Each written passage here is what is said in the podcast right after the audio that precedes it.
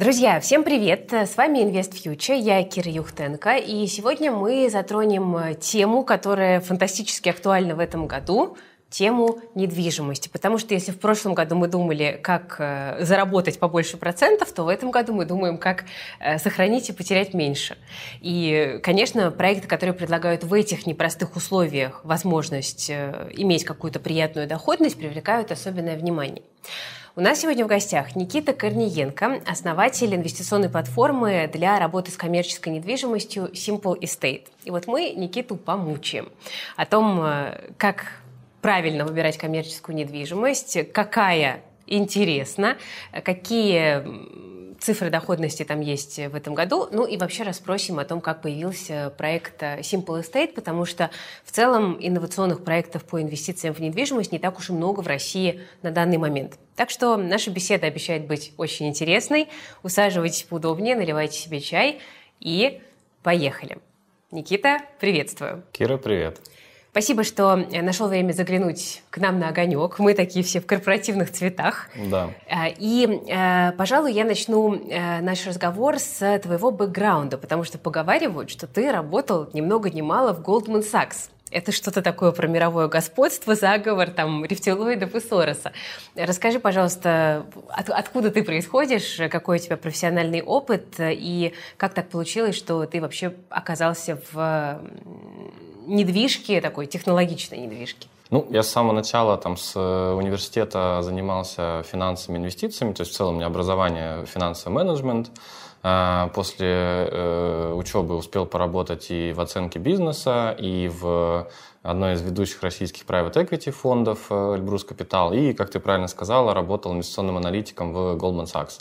А, я работал именно в отделе, который занимается инвестициями а, денег самого банка. То есть мы вкладывали, а, там под управлением было несколько миллиардов долларов, небольшая команда, 6-7 человек и вкладывали вот во все классы активов, которые есть, то есть это и private equity, то есть инвестиции в частные компании, из тех, которые на слуху и которые я могу называть, это там ранние инвестиции в Тинькофф, например, mm. это Headhunter, это Циан, это ритейлер Фамилия, э, это как раз связанная с коммерческой недвижимостью один из крупнейших владельцев торговых центров в России, компания Молтек, ну и ряд других еще компаний, которые называть уже не могу. Про Тинькофф очень интересно, потому что когда Тиньков только вот появился на рынке, многие говорили, Тиньков, да его же держит Goldman Sachs. И то есть получается, что вот ты как раз из той команды, которая занималась этими инвестициями. Очень интересно. Да. Такой прям исторический этап, наверное, да, в каком-то смысле. Ну да, это такая очень знаковая инвестиция. Конечно, Тиньков сегодня это там, один из самых технологичных банков всего мира, даже не только России. И как раз вот э, ребят, с которыми я работал, я, я, я еще тогда не работал, само собой, то есть эта инвестиция была там лет 10, наверное, назад, а, но вот ребята, кто занимался этой инвестицией, э, как раз э, это те мои, мои бывшие коллеги. И, получив там какой-то опыт, э, ты решил двигаться самостоятельно?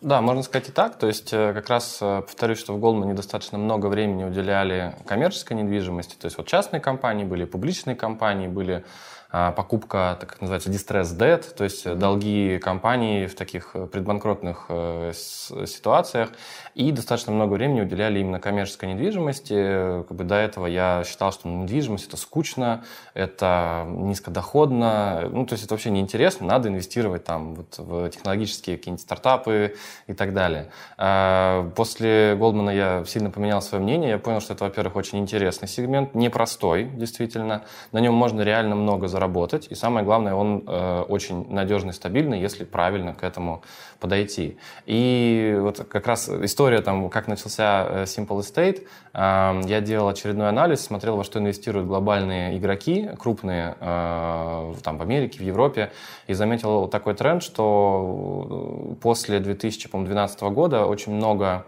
э, появилось новых компаний, которые занимаются именно коммерческой недвижимостью, такие вот частные инвестиционные платформы.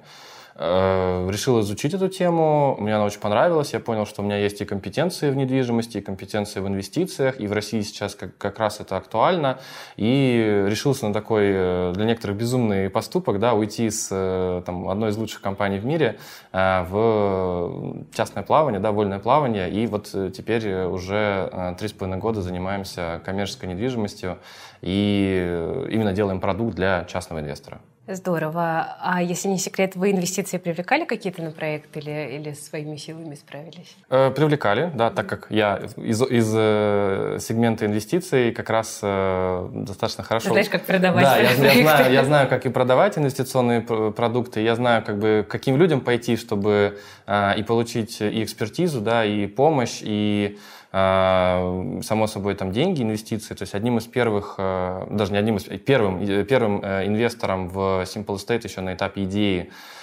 стал мой бывший руководитель из Голдмана как раз, который 15 лет занимался коммерческой недвижимостью там, и, а, ну, наверное, человек, который лучше, лучше всего разбирается в недвижимости, всех, кого я знаю.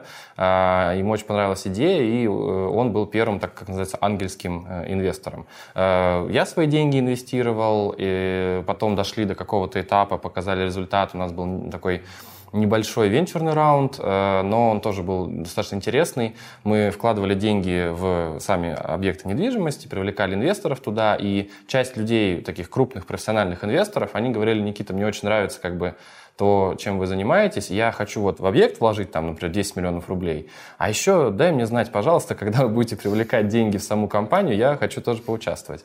И в итоге, когда вот пришел э, момент, когда мы привлекали, ну, начали организовывать раунд, у нас уже была очередь из людей, которые хотели поучаствовать, и мы его закрыли там буквально за две недели.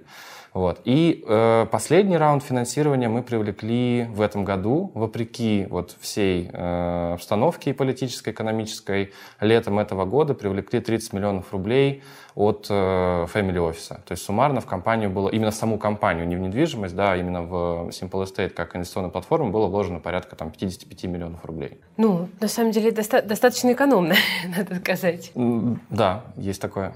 Хорошо, давай теперь немножечко зайдем с точки зрения твоего э, инвестиционного опыта, потому что он у тебя явно богатый, и э, ты человек, который находился ну, вот непосредственно у точек принятия решений при работе с большими деньгами да, в Голдмане. Вот сейчас ситуация достаточно экстраординарная для частного инвестора, потому что ну, как-то мы все вообще не очень склонны доверять там, традиционной, допустим, биржевой инфраструктуре и там, покупать на бирже какие-то там защитные акции, там вроде, не знаю, Кока-Колы, да, там, которые платят дивиденды, ну, как бы не очень понятно сейчас как чтобы не бояться за, за сохранность своих активов. Угу. Какие еще защитные активы есть на данный момент. И я вот здесь вот как раз тоже подвожу к недвижимости. Э, вот расскажи, насколько безопасной выглядит она сейчас и какая безопасная. Угу. Ну, давай, может, от общего к частному, да, да пойдем. Ты правильно говоришь, что сейчас актуальны защитные именно активы. То есть вообще, наверное, я бы выделил две стратегии. Вот в кризисные времена есть стратегия базовая. Нужно искать тихую гавань, защитные активы, которые позволят пережить эти тяжелые времена и там, дождаться следующего экономического роста, там дальше уже более агрессивно зарабатывать. И вторая стратегия – это там, агрессивная, да, попытаться найти в эти тяжелые времена что-то там недооцененное, Э, рискованная, но с потенциально хорошей доходностью, и либо много заработать, либо потерять все. Все-таки более базовая стратегия, это вот первая, да, искать тихую гавань, и как раз крупные инвесторы, они делают э, именно так, то есть потерять большой капитал никому не хочется. Э, из защитных активов у нас на самом деле не так уж и много вариантов, это либо какие-то как говоришь, да, действительно, акции, там, дивидендные аристократы или какие-то устойчивые к кризисам сегменты, вроде, не знаю, ритейла, коммунальных э, сетей, еще что-то. Это золото, это облигации, еврооблигации, валюта иностранная, более устойчивая, чем рубль, и как раз недвижимость. И вот если коротко разобрать там каждый из них, а, золото, такой традиционно считается, да, защитный актив – последнее время он только падает, и я, честно скажу, не очень люблю золото. Почему? Потому что оно не приносит никакого дохода. То есть я сторонник теории, что лучше тогда вложить в золотодобывающую компанию, да, в акции золотодобывающей компании, и она будет и дивиденды приносить, и от зол... ну, как бы золото, э, с ростом золота будет также расти сама компания. Петропавловск, например. Например, да, например. Э, может быть, Петропавловск э, не самый, не самый, может быть, удачный, но как бы отрасль, да, ну, не знаю, Полюс Голд, например. Вот. Я просто к тому, что иногда человек покупает вроде бы очень надежную бумагу, а потом это оказывается Ну вот тут, тут надо действительно очень, э, очень четко понимать, что одно дело купить там, не знаю, слиток золота, держать его под подушкой, это одно. Другое дело купить слит, э, не слиток, а там, не знаю, ETF на золото, это уже Это удобно, но вы берете на себя риск э, инфраструктуры, да, что что-то там сломается, заморозится, еще что-то. На данный момент особенно, вот там да. тоже Finex. Э, вот сейчас действительно да. такие времена, когда надежность инфраструктуры поставлена под вопрос, и инвесторы очень задумываются тщательно, стоит ли доверять Э, инфраструктуре, да, биржи, там, депозитариев и прочего.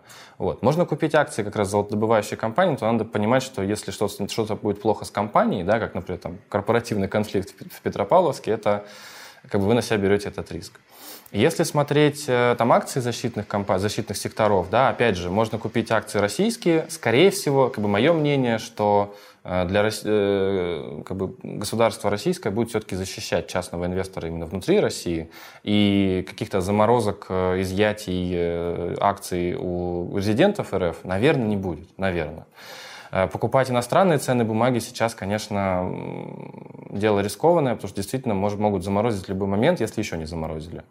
Идем дальше. Если смотреть э, там, иностранную валюту или еврооблигации, опять же, я сторонник, что не надо просто покупать валюту, лучше купить еврооблигации в той же валюте, но с каким-то доходом. То же самое, инфраструктурные риски. И остается, по большому счету, недвижимость как такой ну, практически идеальный защитный актив, который и деньги приносит от аренды, и от инфляции защищает э, за счет роста стоимости, и отыгрывает хоть немножко эту инфляцию, и от колебаний защищен, то есть она не может там скакать и падать так, как фондовый рынок. И получается, что действительно недвижимость один из таких э, идеальных защитных активов. Но вопрос вот именно какая недвижимость, потому что обычно э, люди подразумевают просто квартиру, но квартиры сейчас после последних там двух-трех лет э, льготной ипотеки э, и очень сильного роста рынка, и сейчас мы видим спад, сильный спад спроса, застройщики придумывают все что угодно, чтобы удержать клиента, там нулевая ипотека, но как бы, все ожидают все-таки спада на этом рынке. Если рассматривать недвижимость как инвестиционный актив, то жилую, то я, я вот так э, говорю, что риск падения сильно выше, чем вероятность дальнейшего роста. А, поэтому как раз э, мы, например, смотрим именно занимаемся коммерческой недвижимостью. Она сильно отличается от жилой, то есть она не подвержена вот э, таким эм, она не, не точно так же двигается, как жилая недвижимость, да, то есть нельзя сказать, что вся недвижимость будет падать или вся будет расти. Каждый сегмент по-разному. В коммерческой недвижимости есть э, много сегментов, но вот ключевые это офисы, торговые центры, склады и стрит-ритейл. Э, тоже торговая недвижимость, но вот такие небольшие объекты на э, улицах. Также есть там еще и отели, есть и дата-центры, и еще что-то, но это уже более мелкие такие специфичные сегменты. Вот Артем э, Цагоев, когда приходил к нам на платформу и в плюс, рассказывал про финансовую модель алкомаркета. Всем очень понравилось. Алкомаркет, да, супер такой антикризисный бизнес. Как раз вот самые, если, если говорить про антикризисные бизнесы, да, это продукты питания, потому что что бы ни происходило в экономике, в политике, еще что-то, люди могут экономить на всем, кроме ну, то есть на еде они будут экономить в последнюю очередь. Людям, людям все равно хочется кушать. Да, они могут ходить там не в азбуку вкуса, а в перекресток, не в перекресток, а в пятерочку, или там не в пятерочку в Дикси, еще что-то. Но э, продукты питания нужны всегда. Это аптеки, э, что, опять же, лекарства в любом случае нужны всегда. Если человек заболел, чтобы не, что бы ни происходило в экономике, ему нужно лекарство. И алкомаркеты, потому что, э, не знаю, хорошо это или плохо, но суперстабильный спрос, и чувствуют они себя прекрасно, и люди всегда, э, спрос всегда есть. Угу, да. Вот красное-белое собиралась на биржу, но не дошли ребята, потому что как раз начались эти все события. А так вот, кстати, была бы довольно-таки защитная акция у нас. Да, да. Не успели разместиться. Согласен. А на какой коммерческой недвижимости фокусируетесь вы? Давай вот немножечко ближе к вашему э, проекту. Угу. Мы фокусируемся, изначально мы выбрали для себя стратегию, мы фокусируемся на нескольких сегментах, то есть не только один. Прежде всего это э, стрит-ритейл с супермаркетами, то есть такой защитный, э, самый надежный, стабильный, понятный для большинства людей э, сегмент. То есть это помещение, которое арендует супермаркет, э, платит аренду, соответственно, доходность инвестора складывается от арендных платежей и роста стоимости этого объекта. Также мы смотрим офисы, также мы смотрим склады. Но вот в связи со всеми событиями пока на офисы склады решили временно не смотреть. Сфокусироваться именно на супермаркетах, опять же, потому что это такая тихая гавань, которая лучше всего переживает э, все кризисы, и инвесторы хотят именно этого, и как бы мы считаем, что это самый правильный сейчас сегмент. Потому что торговые центры, они э, ну, под большим давлением и из-за онлайн-продаж, э, и в связи, опять же, с последними событиями уход западных многих арендаторов. Офисы чуть более устойчивы, но, опять же, ковид, удаленка, опять Грузия. же, уход, э, да, опять же, уход э, некоторых западных крупных арендаторов, то есть офис, опять же, под давлением, хоть и не так плохо себя чувствуют, само собой, как торговые центры. Склады достаточно хороший, устойчивый сегмент. Э, под e-commerce. Да, как раз вот за счет роста онлайн-продаж, как я люблю говорить, интернет-магазину, там, не знаю, Озону, Wildberries, ему не нужны торговые центры, ему нужны склады. Поэтому склады – это сегмент с хорошим спросом и хорошей экономикой. И, опять же, вот стрит ритейл как такой самый э, антикризисный, э, устойчивый ко всем э, шокам, потому что если, например, опять же, смотря какой, но если в целом брать, да, человек в любом случае хочет кушать, лекарства, выпить в алкомаркете, ему нужно где-то подстричься, ему нужно, не знаю, там, отвезти ребенка в садик э, в его доме, ну, и получать все те блага, которые вот находятся в непосредственной близости э, к нему. А, давай вот немножечко поговорим поподробнее тогда про экономику помещений под супермаркеты. Э, как у вас в целом вот этот весь процесс работает? Вы такие, так, хотим взять объект. Mm. Вы вот как бы выбирая объект, уже сразу договариваетесь с, с арендатором или это происходит после? Ну и как, как вообще этот весь процесс происходит? И, mm. и что по деньгам? Да, самый главный вопрос, что по деньгам. Ну, бывает по-разному. То есть в целом есть такое э, вообще понятие, как называется, готовый арендный бизнес. То есть уже помещение с арендатором, долгосрочным договором аренды, и его продают уже как, вот, как готовый арендный бизнес. Э, мы смотрим и помещение уже с арендатором, преимущественно, и пустые смотрим, если мы понимаем, что там действительно точно э, туда кто-нибудь зайдет, э, или у нас уже есть договоренности. А, и смотрим на этапе строительства, опять же, если понимаем, что это вот там по соотношению риск-доходность, это самый лучший вариант.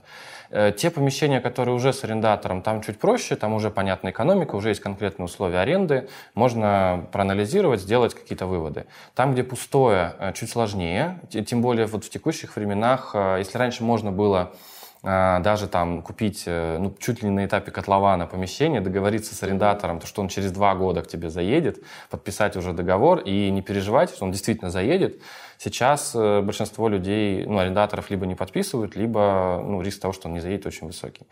А, поэтому преимущественно все-таки смотрим уже такие готовые, э, как называется, готовый арендный бизнес. Угу. То есть вы просто перекупаете помещение у там, старых да, владельцев? Да, да. То есть по закону, когда покупается недвижимость, если она обременена договором аренды, то новый арендодатель становится стороной по договору угу. в силу закона. Угу. Вот, поэтому тут как бы рисков меньше всего, но, наверное, какого-то апсайда тоже. Э, потенциала заработать больше, чем э, планировалось, тоже меньше всего. По доходности э, сейчас арендный бизнес приносит именно вот от аренды примерно там 7-11% годовых. Зависит очень сильно от объектов, потому что понятно, что там где-нибудь в центре Москвы напротив Кремля с идеальным арендатором он может приносить там и 5% а где-нибудь, э, не знаю, например, в Московской области или в регионе с не самым лучшим арендатором, там может приносить и 15%, но он может как бы завтра съехать, и эти 15 превратятся в ноль. Поэтому такое среднерыночное значение это где-то 7-11%. Но важно понимать, что, например, если сравнивать с облигациями, да, вот сегодня облигации дают там, опять же, в зависимости от э, риска, 8, 10, даже 13%, но важно понимать, что вот большое преимущество недвижимости, что она еще растет в цене, и она защищает от инфляции. То есть если облигации, завтра будет инфляция, как в Турции, 70%, э, вам вот эмитент облигаций так и вернет номинал, и если на этот номинал можно будет купить в два раза меньше товаров услуг, извините. А недвижимость, она все-таки дорожает в цене, защищена от инфляции, хоть и не на 100%. Поэтому общая доходность, если вот смотреть там 10% условно годовых от аренды, плюс 5% рост стоимости, то есть общая доходность уже порядка процентов 15. Мы конкретно Simple Estate стараемся находить объекты с хорошим потенциалом роста и ориентируемся на доходность там, до 20% годовых. Но забегая наперед, могу сказать, что э, у нас не совсем получилось выполнить этот таргет. У нас фактическая доходность 25 5 годовых. То есть мы его немножко опережаем, но как раз за счет того, что вот выбираем объекты, которые имеют хороший потенциал роста. Это, соответственно, совокупная доходность, рост стоимости плюс дивиденды. Да. Угу, угу. Хорошо. А, то есть как бы видео нам нужно назвать «Как заработать на недвижимости 25% годовых, не ну, делая ничего». Или это будет нет, слишком громко? Наверное, нет, так не надо. То есть э, на самом деле по процентам там люди, э, постоянно кто-нибудь привлекает инвестиции, там 100% годовых там на э, защитных надежных активах. То есть спекулировать можно сколько угодно. Нормальная доходность вот там 10-20, вот мы как бы к ней стремимся. За счет того, что мы не там Альфа-банк, Сбербанк или еще кто-то, нам нужно инвесторов завоевать завоевывать, поэтому э, вынуждены находить лучшие активы действительно на рынке, чтобы заработать повышенную доходность и чтобы инвесторы были довольны. А расскажи, пожалуйста, про технику. Вы создаете акционерное общество и продаете в нем доли, да? Я правильно понимаю, что так устроен процесс? Э, да, то есть мы под каждый объект недвижимости создаем отдельное непубличное акционерное общество. Там, кроме объекта недвижимости, ничего нет, даже ни одного сотрудника нет. То есть, грубо говоря, 10% в этом акционерном обществе равно 10% в объекте недвижимости. Ну и, соответственно, инвестор претендует на 10% э, э, прибыли от аренды, сдачи в аренду. То есть у нас э, сейчас, например, под управлением 5 объектов, соответственно, 5 акционерных обществ, и размещаем мы акции путем, а, ну, то есть через нашу инвестиционную платформу. Название инвестиционной платформы – это не просто какое-то громкое слово, это юридический статус, то есть у нас есть э, лицензия Центрального банка на, как это называется, оператор инвестиционной платформы. Это все регулирует такой закон о краудфандинге, краудлендинге, краудинвестинге, как угодно можно называть. Кому интересно, там 259 федеральный закон можно почитать. А, и, соответственно, инвестор он может зайти к нам на сайт, выбрать понравившийся ему объект и купить э, полностью онлайн акции в э, одном или нескольких объектах и, соответственно, получать дивиденды от аренды и при желании там, эти акции на нашей же платформе потом продать, зафиксировать от прибыли, от э, роста стоимости. Смотри, в целом компании, которые предлагают какие-то варианты коллективных инвестиций в коммерческую недвижимость, да и вообще в недвижимость, вот я знаю не очень много. Э, я знаю ребят, допустим, из э, там PNK Rental, которые выпускают э, ПАИ, да, там Parus Asset Management и так далее. Угу. Почему вы не пошли по этой схеме? В чем здесь различие? Давай попробуем объяснить аудитории. Угу. Это хороший вопрос, на который у нас есть хороший ответ. Давай. Во-первых, ты абсолютно правильно говоришь, что действительно компаний с недвижимостью их достаточно мало. То есть если там в Америке, в Европе куча всяких рейтов публичных, где можно на любой вкус найти Вообще себе любой, да. чуть ли не рейты тюрем, э, то есть все, все что угодно, там, домов престарелых и так далее. У нас в России эта отрасль не особо развита, но вот последние годы она как раз очень бурно развивается, появляются новые игроки и э, как бы растет спрос. Э, действительно, большинство игроков, я бы даже сказал все, кроме нас, они используют формат пифов. То есть пиф — это как такая российский аналог, можно сказать, рейта, есть свои там плюсы-минусы, само собой, но по большому счету это вот аналог э, рейта. Это очень хорошая структура, то есть я ничего против про нее сказать не смогу. Она, главный плюс, то, что ПИФ не платит налог на прибыль, что позволяет очень сильно сэкономить. Но э, ПИФ, э, из, из минусов, ПИФ очень дорогой в обслуживании, то есть э, управляющая компания, она должна иметь тоже также лицензию Центрального банка, и за управление обычно берет там 3, 5, 10 миллионов рублей в год. И если у вас объекты на 10 миллиардов рублей, то экономия на отсутствие налога на прибыль, она кратно лучше, выгоднее, чем вот эти вот там 5-10 миллионов рублей. А если э, покупать объекты небольшие, вот, то есть мы, например, фокусируемся на объектах там, от 50 до миллионов рублей, до миллиарда примерно, то вот в, этом, в этой ценовой категории ПИФ становится, вот эти вот расходы на управление, они становятся очень дорогими и не перекрываются экономией на налоги на прибыль. Плюс ПИФ очень сильно зарегулированный, он очень э, неповоротливый, то есть там, чтобы какое-то решение принять, нужно пройти 33 стадии согласования, а если у вас прорвало трубу, то как бы на это времени нету. Поэтому мы вот очень много времени и сил потратили на то, чтобы сделать э, и придумать, и создать вот эту юридическую структуру, и поистине гордимся. А через акционерное общество у нас два вида акций, то есть обыкновенные привилегированные, привилегированные продаем инвесторам, по ним идут все дивиденды, обыкновенные акции остаются управляющей компании, по ним, по ним идет операционное управление. Но, что важно отметить, мы э, управляем полностью объектом, но не можем принимать какие-то стратегические решения, например, продать объект, изменить размер дивидендов, изменить устав, ликвидировать компанию, какие-то крупные сделки, любые другие проводить, допомиссию сделать, чтобы старых инвесторов размыть. Э, такие решения принимаются только на общем собрании акционеров, если за них голосуют 75 плюс процентов привилегированных акций, то есть наших инвесторов. Ну и повторюсь, что вот как раз акции мы размещаем через инвестиционную платформу, быстро, удобно, опять же, под контролем Центрального банка и полностью, что самое главное, полностью онлайн и максимально гибко, в отличие от ПИФов. Поэтому вот для этого сегмента, который мы выбрали, э, акционерное общество экономически более выгодны и более удобно с точки зрения там, пользовательского опыта. Mm-hmm. А сразу отвечу на вопрос, почему мы именно этот сегмент да, выбрали вот этих вот э, объектов такого размера. Он так называется middle market, то есть объекты, которые слишком крупные для частного инвестора. То есть ну, далеко не у всех есть там 100 миллионов рублей, чтобы самому купить супермаркет. Но слишком мелкие для вот крупных институциональных инвесторов, э, которые покупают объекты там, на миллиарды-миллиарды. И как раз за счет вот этого э, пониженной пониженного спроса, так скажем, в этом сегменте есть повышенная доходность. Как раз мы вот э, к этой повышенной доходности даем доступ э, частному инвестору. А, поэтому выбрали именно вот эту структуру и уже там три с половиной года работаем, ее обкатали, автоматизировали и действительно вот сейчас гордимся тем э, результатом, который получился. Спасибо, ответ принят. Хотела бы еще немножечко по поводу доходности уточнить. Смотри, я правильно понимаю, что какой-то минимальной гарантированной доходности нет?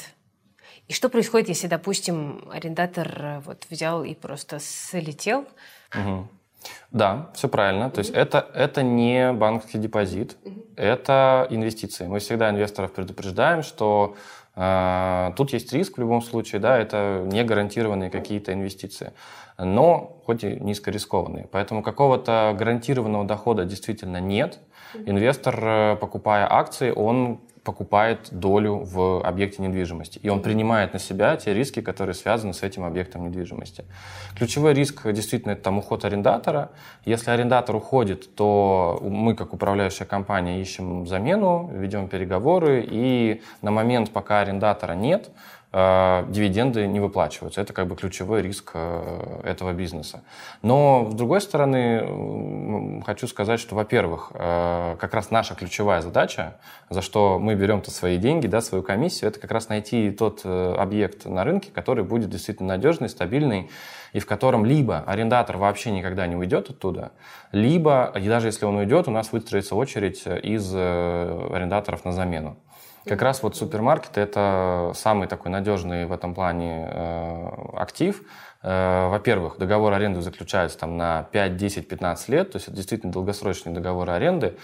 Но, опять же, тут есть и ложка дегтя, да, арендатор в любой, в любой, момент, все равно может его расторгнуть там, с уведомлением за, за 3-6 месяцев. Ну, там неустойка какая-то у него предусмотрена? В зависимости от договора, но чаще всего никакой неустойки вообще нет. Поэтому вот, вот тоже, э, может быть, забегая наперед, частные инвесторы иногда э, приходят и говорят, так, у меня 100 миллионов рублей, я самый умный, э, пойду куплю сам пятерочку. Пятерочка – надежная компания. Покупает объект, довольный. Через месяц к нему приходит пятерочка и говорит, дорогой Иван Иванович, нам плохо. Локация не зашла. Да, да, дай нам, пожалуйста, скидку там 50% или мы съезжаем.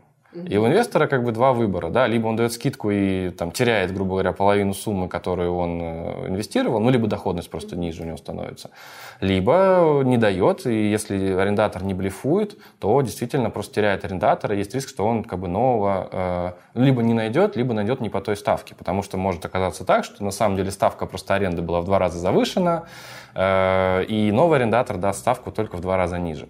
Поэтому как раз вот наша задача это найти тот объект, который с рыночной ставкой аренды, а лучше даже ниже рыночной, да, не завышенной. То есть, если, во-первых, арендатору нет смысла оттуда съезжать, потому что лучше он ничего не найдет, а во-вторых, э, даже если он съедет, то как бы другой заедет э, как минимум по этой же ставке.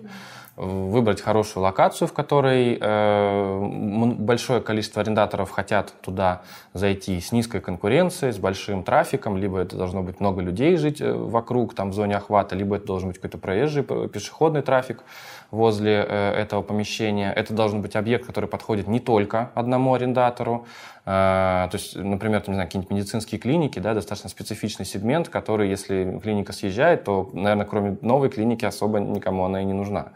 Э, лучше выбирать именно такие эм, как помещения, которые подходят именно многим арендаторам, если что, их там можно поделить на мелкие и так далее, и так далее. То есть это, хотя с одной стороны кажется достаточно легко, то есть есть пятерочка, вот продается на рынке там 200 пятерочек. Куплю любую, вложу деньги, заработаю.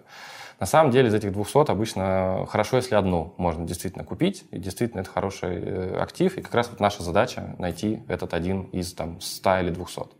Слушай, такой очень дилетантский вопрос задам. А как э, купить пятерочку? То есть, вот, ну, где вы берете информацию о там, новых э, помещениях, которые продаются? Это какой-то есть вот единый источник информации или как это работает?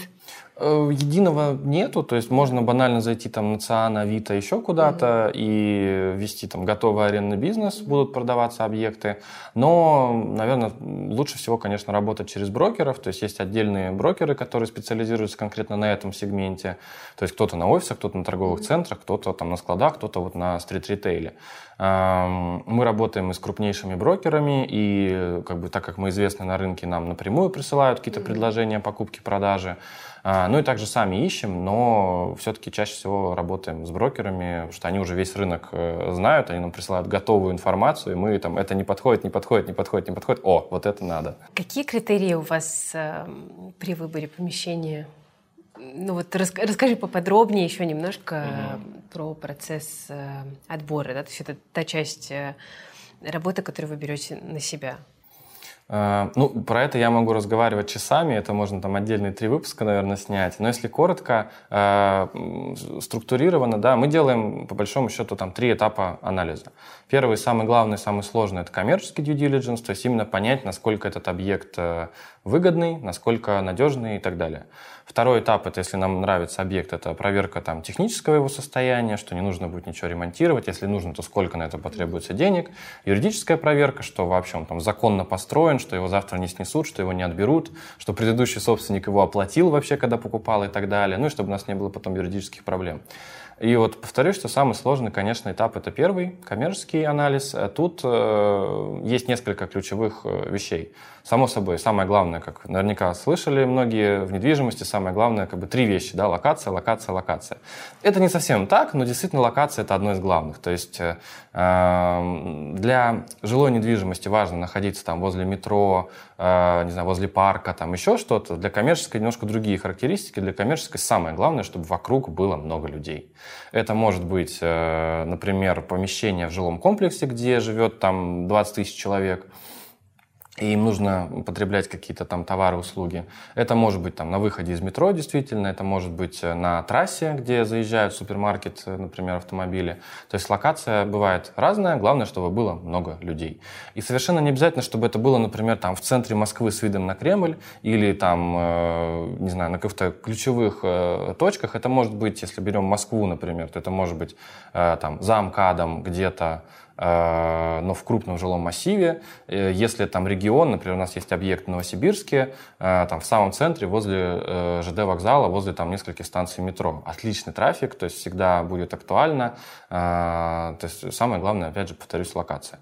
Второе, это, конечно же, арендатор, если он есть, э, то есть преимущество отдаем э, супермаркетам, но можно смотреть также и другие варианты. Главное, чтобы арендатор был как бы стабильный, надежный, и желательно, чтобы это была именно федеральная сеть, а не просто какой-то индивидуальный предприниматель, который решил открыть бизнес и много заработать, но завтра закрылся. А дальше, наверное, одно из самых важных, но на что люди не обращают практически внимания, это цена, как бы это ни было банально. Э, коммерческая недвижимость, арендный бизнес – это как э, актив э, продается, исходя из доходности. То есть как облигации, там, у них есть там, доходность по погашению, да, купонная доходность, также здесь есть арендная доходность. Если объект приносит там, миллион рублей в год, например, эм, требуемая норма доходности на этом рынке, допустим, там 10%, то он стоит, соответственно, 10 миллионов рублей. И наша задача э, оценить не только вот эту вот доходность от аренды, но и цену покупки, там, исходя из, например, цены за метр, сопоставимых объектов и так далее, чтобы как раз не попасть в ту ловушку, когда какой-то арендатор, который готов платить два раза выше рынка по каким-то своим неведомым мне причинам, э, съезжает, а новый арендатор заезжает только по ставке в два раза ниже. Мы смотрим, чтобы ставка была рыночная, мы смотрим, чтобы там цена за метр была рыночная или лучше даже ниже рынка. То есть э, цена не такая простая, то есть не только на доходность нужно смотреть. Вот. Дальше уже идут там ряд более сложных параметров, то есть это важна и планировка, и, не знаю, там наличие разных э, входов, нескольких входов. Например, для супермаркетов очень важна там зона разгрузки, чтобы его вообще не пришли, не закрыли, сказали, что здесь как бы нельзя. Э, вы шумите, мешаете жителям, поэтому вам вообще супермаркет ваш надо закрыть. Есть такой риск. Э, мы написали большую такую статью, вот как выбрать готовый арендный бизнес. Кому интересно там подробности, можно у нас на сайте э, прочитать. Хорошо, она в открытом доступе, да? Да, в открытом доступе. Можно будет оставить ссылочку тогда в описании к видео. Да.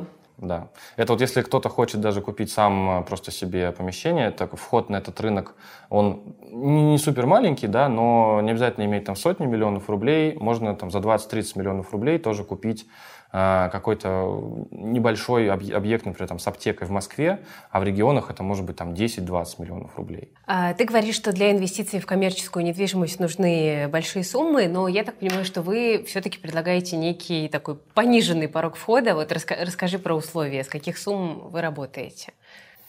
У нас именно, да, платформа, инвестиционная платформа коммерческой недвижимости, то есть это коллективные инвестиции.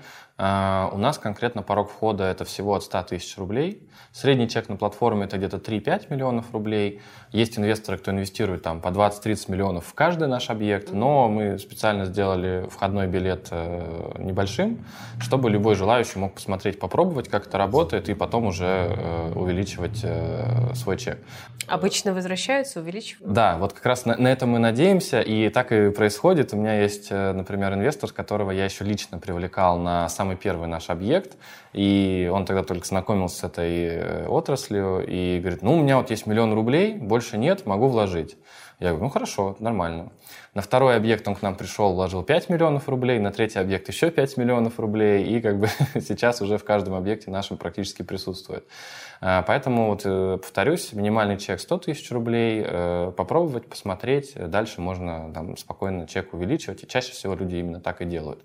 Затрагивая там мы конкурентов, да, с, посмотрели, обсудили. Э, у каждого, опять же, свой минимальный порог. Обычно э, он чуть выше, там по закону, например, ПИФы, э, минимальная стоимость ПА это 300 тысяч рублей. Вот. Но есть там разные тоже варианты. Например, тот же ПНК Rental, у них минимальный вход совсем небольшой, но они работают э, в другом совершенно сегменте. То есть они прекрасные ребята, ничего плохого про них сказать не могу. И как я люблю, я не люблю их называть там конкурентами, я люблю вот всех игроков нашей индустрии называть партнерами, потому что, э, как я сказал, индустрия пока что достаточно маленькая, но бурно развивающаяся. И каждый достойный игрок на этом рынке, он э, увеличивает, как это называется, общий размер пирога. И, соответственно, доля каждого все равно увеличивается.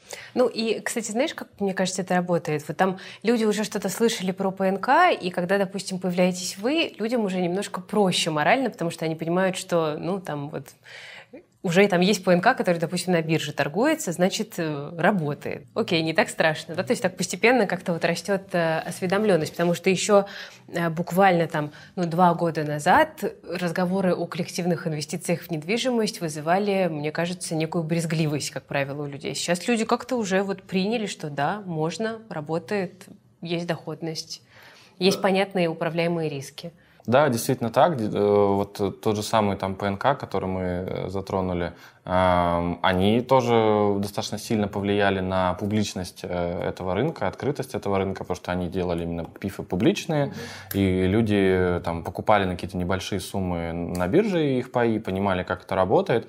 И бывает такое, что к нам приходят люди и говорят, о, а это как ПНК, мне нравится, только, только стрит-ритейл, супермаркеты, о, это мне нравится, вот там мои деньги. Бывает наоборот, э, когда там к другим компаниям приходят и говорят, о, я в Simple Estate инвестировал, вы примерно как они, поэтому, но я хочу там диверсифицироваться, да, что, что правильно. Я хочу там и в складах иметь, и в торговых центрах, не знаю, там и в офисах еще в чем-то. Mm-hmm. Поэтому действительно каждый игрок, э, он увеличивает вот э, понятность этого рынка для инвестора, что mm-hmm. хорошо. Я подумала, знаешь, прошло три года, появляется какая-нибудь новая компания, которая занимается инвестициями в э, тюремные помещения, и люди говорят, а, ну вы как Simple Estate, только про тюрьмы. Ну, то есть по факту э, как бы появляется возможность собрать тоже некий диверсифицированный портфель из э, как бы недвижимости. Да? Ну да, потому что действительно каждый сегмент, он э, очень сильно отличается по своим там драйверам и рискам. Mm-hmm. То есть торговые центры, они хорошо, намного больше приносят доходности, чем все остальные во времена экономического роста, потому что люди больше тратят, больше ходят, готовы покупать. Но вот во времена, он такой один из самых волатильных. В плохие времена, конечно, он теряет, э, теряет деньги. Э, офисы, они тоже очень сильно зависят от общей экономики, то есть бизнес растет, открываются больше компаний, офисы, там, компании расширяются, да, офисы всем нужны. Э, стагнация, офисы меньше нужны.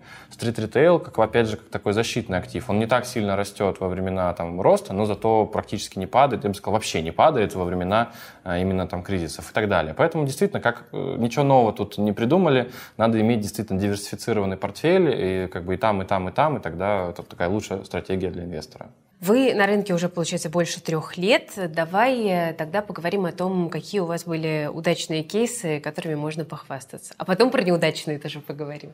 Угу. Давай начнем с хорошего. Эм, у нас э, за эти три с половиной года работы было шесть сделок на общую сумму 900 миллионов рублей. Один объект мы продали, вместо него купили новый, поэтому под управлением сейчас у нас пять объектов на там, стоимость где-то 800 э, миллионов рублей. Э, в принципе, все кейсы удачные. У нас фактическая доходность средняя это 25% годовых, включая и дивиденды, и рост стоимости.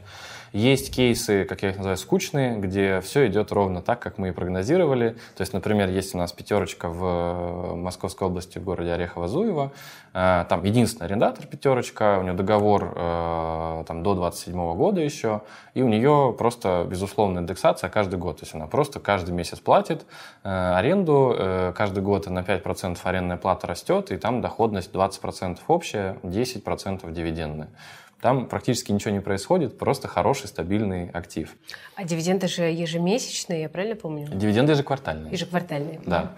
А есть вот, э, уже упомянул объект в Новосибирске, там супермаркет «Лента», плюс э, магазин э, косметики, плюс там табачный небольшой магазин в центре практически города, возле станции метро, возле ЖД вокзала. Тоже, как я называю, скучный актив, он хорошо работает, просто стабильно приносит деньги.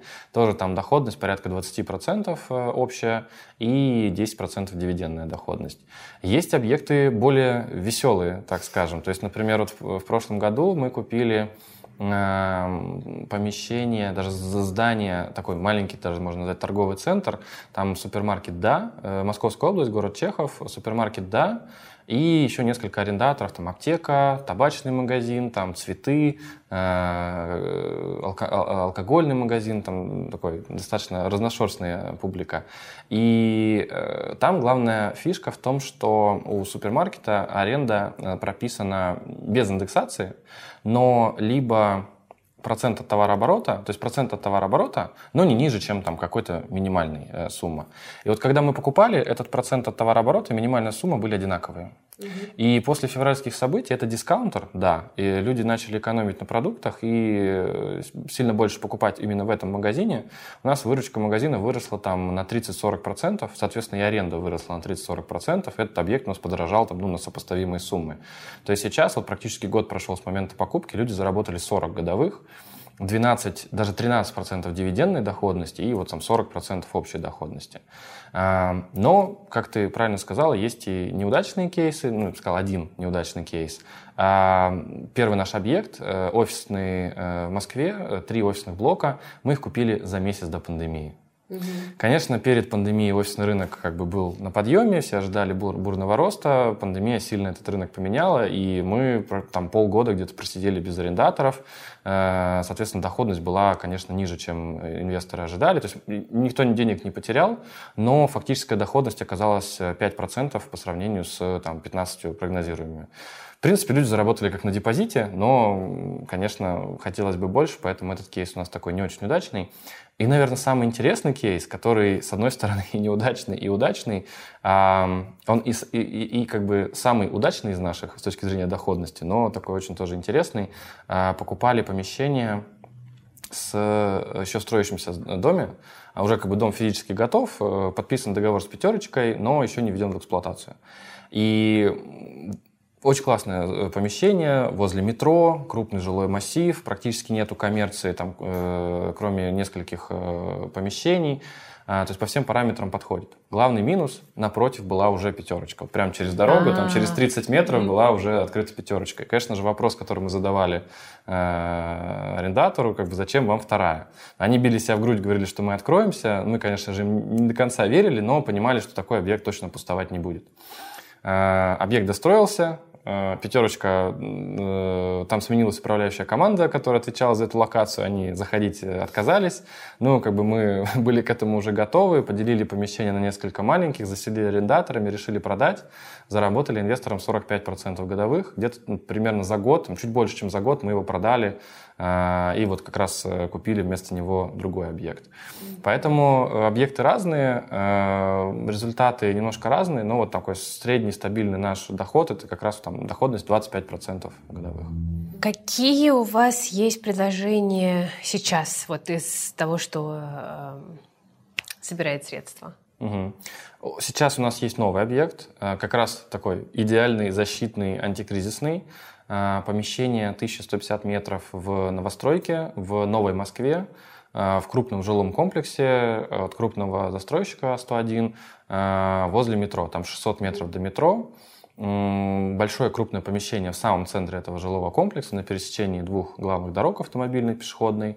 Оно еще строящееся, то есть он уже как бы объект, опять же, физически готов, но подписан договор аренды с э, перекрестком на 15 лет, но еще не введен в эксплуатацию. То есть там э, вот в эксплуатацию до конца этого года э, мы ожидаем открытия магазина где-то в апреле следующего года, то есть там через полгода. Очень э, выгодная именно сама локация, очень правильное помещение специально спроектированное под супермаркет вот со всеми требованиями, со всеми нормами. Э, поэтому даже если там перекресток э, по каким-то причинам туда не зайдет, у нас будет очередь из других арендаторов. А почему? Потому что ставка аренды в этом помещении на 20% ниже рынка. И мы, соответственно, купили его там, с точки зрения за метр на 20% ниже рынка. То есть у нас вход был там 240 240 за метр. Все помещения коммерческие в этом э, ЖК начинаются там от 300. Угу. Поэтому, опять же, такой... А как, как так получилось? Ну, тут, опять же, коммерческая недвижимость, она оценивается, исходя из э, доходности. Мы покупали уже с подписанным договором аренды, угу. и с точки зрения доходности это вполне рыночный, э, рыночная доходность.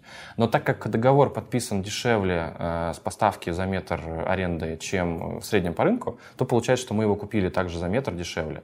Угу. Э, и вот что важно еще тоже отметить, что у перекрестка у него опять же, арендная плата 7% э, от товарооборота, но не ниже, чем 2 миллиона рублей в месяц.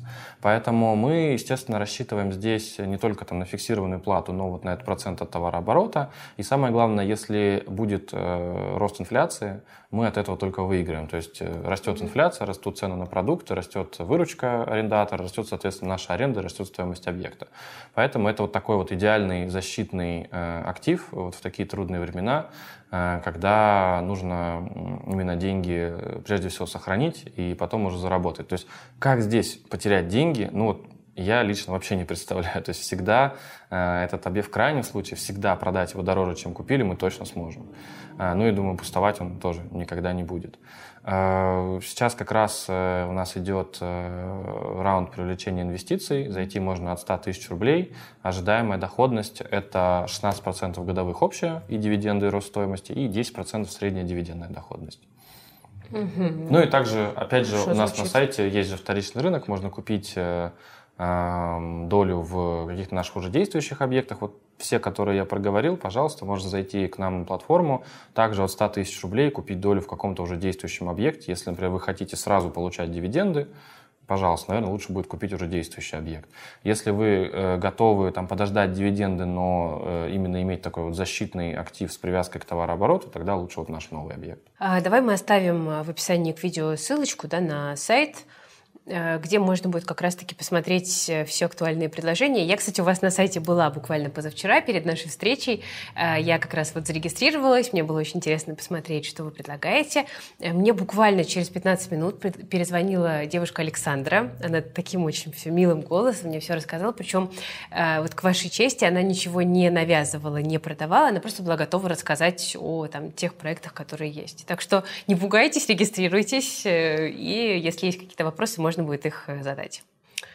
Никита, у меня еще вопрос, наверное, такой вот уже ближе к завершению нашего разговора. А как э, вот мне как инвестору понять, что вы не пропадете просто в один прекрасный день куда-то вместе с моими там 100 тысячами рублей э, или большей суммы, если я решу э, проинвестировать на большую сумму? Угу. А, этот вопрос на самом деле инвесторы задают, и как бы мы их понимаем, поэтому максимально открыто да, и прозрачно отвечаем. Ну, прежде всего, конечно, там, у нас нет задачи пропадать, потому что мы работаем именно на такую долгосрочную перспективу. А мы зарабатываем не то чтобы... Ну, не так много на входе, угу. в основном мы зарабатываем именно долгосрочно за счет э, комиссии за управление этим объектом. Угу. Поэтому как бы, бизнес выстроен на долгосрочную перспективу, и там пропадать нам чисто коммерчески даже невыгодно. Но, тем не не менее порассуждаем, что, что произойдет, да, если там вдруг э, такой кейс реализуется. А, мы изначально структурировали наши э, сделки, да, нашу платформу так, чтобы инвесторы были максимально защищены. И э, бизнес именно самой платформы, он отделен юридически от каждого объекта недвижимости. Потому что, как мы уже обсудили, каждый объект недвижимости наносит, э, находится на отдельном акционерном обществе. И если вот управляющая компания куда-то пропадет, все сотрудники пропадут, не знаю, еще что-то произойдет, то с объектом недвижимости, во-первых, ничего не случится, с самим акционерным обществом, опять же, ничего не случится. Единственное, наверное, что случится, некому будет нажать на кнопку «выплатить дивиденды». Э, потому что, опять же, там арендатор будет работать, да, будет приносить аренду, но вот дивиденды выплатить э, будет просто банально некому. Тогда по закону, э, после первой же невыплаты дивидендов по привилегированным акциям, э, которые держат инвесторы, они становятся голосующими, они имеют право собрать общее собрание акционеров, поменять управляющую компанию, э, продать объект. То есть уже власть переходит в руки акционеров, и они уже сами принимают решение, как бы, что делать дальше. Самый простой вариант, наверное, там, назначить нового управляющего, да, там самый кардинальный, продать объект, вернуть деньги и все. Поэтому даже если да, мы куда-то пропадем, там, перестанем существовать или еще что-то. Ну, то есть сегодня люди думают э, о всех возможных рисках, что правильно мы это поддерживаем. То деньги инвесторов никак не пострадают, да, активы инвесторов никак не пострадают. А даже если, например, инвестор завел к нам деньги на платформу, не успел проинвестировать, и вот случилось какой-то такой кейс, опять же, это все защищено, э, защищено законом, Центральный банк позаботился об инвесторах, а мы, как оператор инвестиционной платформы, по закону должны иметь э, номинальный счет. И это счет, специальный счет в банке, который э, как такой счет escrow, к которому у нас нет доступа, мы не можем оттуда там списать деньги, куда-то их потратить, еще что-то, а, на котором как раз хранятся деньги всех э, инвесторов. Поэтому, опять же, даже если там мы куда-то пропадем, деньги на этом escrow счете, номинальном счете, они никуда не денутся, и инвестор может там в банк обратиться и эти деньги себе вернуть. Слушай, а вот еще такой вопрос. Э, что происходит, если, допустим, э, в супермаркете происходит, не знаю, там пожар или на него сверху падает какой-нибудь, не дай бог, самолет? Э, застраховано ли помещение? Как эта ситуация может повлиять на меня как инвестора? Да, от таких вот форс-мажоров объекты страхуются. Mm-hmm. Это ключевое какое-то, прежде всего, наверное, действительно пожар, там, наводнение, землетрясение, еще что-то. А, то есть от ключевых рисков... А вот падение самолета, я прошу прощения, но это такие у нас реалии, что да. приходится уточнять. Вот честно, я, наверное, прям пункт такой вот падения самолета не помню, чтобы был, но там такое во всех договорах страхования от физической утраты объекта объекта в случае там, действий третьих лиц. То есть если какие-то третьи лица возьмут и разрушат да, здание, то, есть... то будет выплачена, да, страховая премия, и как бы инвесторы возместят те деньги, которые были вложены в этот объект. Угу. Простите мне мою такую немножко усмешку, знаете, она скорее грустная, да, когда я говорю про самолет, понятно, что ничего веселого в этом нет. Ну, к сожалению, те реалии, в которых мы живем, и нужно к ним также приспосабливаться. Слушай, ну, на самом деле, я тебе очень благодарна за открытость, за то, что ты отвечал на все вопросы и там ничего не пытался как-то утаить.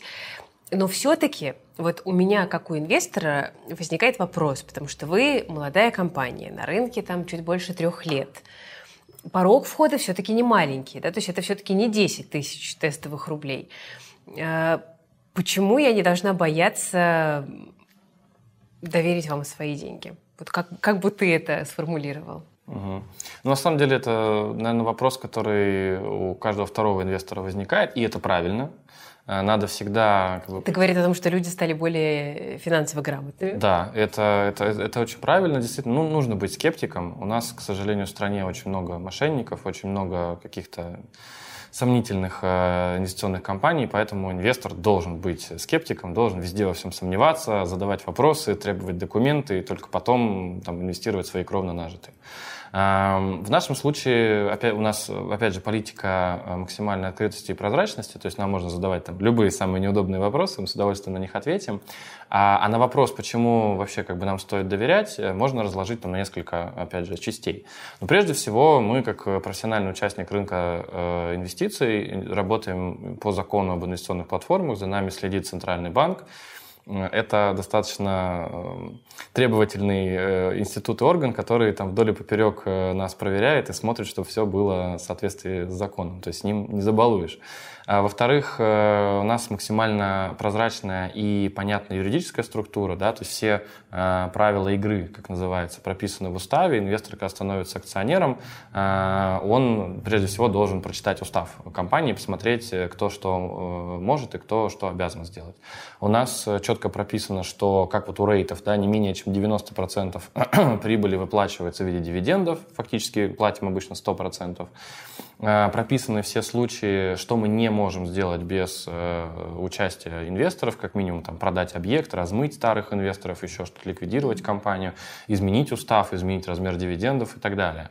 Э, акции э, инвесторов э, ведет реестр независимый реестродержатель, то есть у каждого акционерного общества он есть. В нашем случае это компания «Статус», это дочерняя компания Сбербанка, которая ведет реестр таких компаний, как Сбербанк, РЖД и еще там множество крупных других компаний. Поэтому они как раз отвечают за то, чтобы вести реестр акционеров. Они могут подтвердить, да, что у вас действительно там столько-то акций, вы можете у них выписку запросить и получить подтверждение. И как раз они же следят за э, правильностью проведения собрания акционеров. То есть мы собрание акционеров, например, проводим через них, происходит это полностью онлайн, и они, например, не дадут какое-то решение принять, которое противоречит там уставу, правилам игры, еще чем-то. Э, ну и плюс, опять же, можно опираться на опыт, э, фактически наши результаты прежде всего. Мы действительно уже показали, что умеем зарабатывать лучше, чем рынок, и делать это э, с низкими рисками, смотреть на опыт команды и посмотреть банально там, на людей, которые стоят за этой компании. у нас список акционеров, он открытый, кому интересно, всегда можно его найти в интернете. Не буду говорить там про конкретных людей, но у нас и инвесторы очень серьезные, то есть это и сотрудники инвестиционных э, фондов и инвестиционных банков, и несколько моих коллег из Голдмана тоже есть. То есть это люди, которые действительно очень разбираются в инвестициях и не будут, э, эм, э, не будут участвовать в каких-то сомнительных проектах. Спасибо. Ты звучишь очень убедительно. С твоего позволения последний вопрос задам, и на этом будем уже потихонечку прощаться. А вопрос такой. Сентябрь 2022 года окончательно, кажется, добил Э, инвесторов. Как э, вот эти все события отразились на вас, с учетом того, что у вас в портфеле все-таки есть не только стрит-ритейл, но и одно офисное помещение, да, насколько я помню? Да, действительно, э, события ну, не радуют, но наши активы чувствуют себя нормально. То есть я бы сказал, что на конкретных активах это практически никак не отразилось, потому что, опять же, супермаркеты в любом случае нужны всегда и всем продукты питания. Офисы уже, я бы сказал, весь шок, который можно было получить, получили, и там уже сильно э, как-то падения не ожидаем, поэтому активы чувствуют себя э, нормально. Инвесторы, э, я бы сказал, что раз, разнонаправленные движения. Одни инвесторы э, впали в ступор, говорят, что завтра НАТО объявит войну, послезавтра ядерная война, и я инвестировать никуда не буду, я там боюсь, я пока ничего не делаю. их позицию можно понять. Э, другая часть инвесторов, наоборот, сказала, что все, я наигрался с рискованными активами, я с начала года потерял там несколько сотен миллионов рублей, у нас такие инвесторы есть, поэтому я хочу защитные активы, вот дайте мне там вашу коммерческую недвижимость. Поэтому, дайте мне вашу пятерочку уже. Да, наконец. дайте пятерочку. То есть, поэтому разнонаправленные движения, те, кто готов э, принимать решения в таких э, сложных ситуациях, они вот идут как раз там к нам, и с их стороны спрос повысился. Э, Наверное, менее опытные инвесторы, которые там больше боятся, они предпочитают ничего не делать. Но вот интересный диалог у меня был на прошлой неделе с одним из наших инвесторов. Тоже жаловался, сколько денег он потерял там на фондовом рынке в этом году, то, что у него там иностранные активы заморожены и так далее. И э, в конце он, он сказал такую фразу, что ну, получается, что Simple Estate была лучшей моей инвестицией. Спасибо за разговор. Мне было очень интересно. Я вам желаю успехов в развитии проекта, потому что нам, частным инвесторам, действительно нужны инструменты. И спасибо за то, что вы э, такие инструменты предоставляете. Тебе, Кира, спасибо, что позвала. Рад был ответить на вопросы. Ссылки на сайт э, Simple Estate э, в описании под видео. Кому интересно, можно познакомиться подробнее. Спасибо, друзья, за внимание. Надеюсь, что вам было интересно. Если у вас какие-то вопросы возникают, вы можете задавать их в комментариях под этим роликом, ну, либо же можете оставить заявку, и тогда уже коллеги Никиты перезвонят и э, ответят на ваши вопросы. Что еще вам интересно узнать про недвижимость сейчас, тоже обязательно пишите в комментариях. Ну и можете наградить нас с Никитой э, лайком за такой достаточно откровенный разговор. Друзья, на этом прощаюсь. Спасибо, что были с нами. Лайк, подписка, колокольчик и до новых встреч на канале Invest Future. Берегите себя и свои деньги.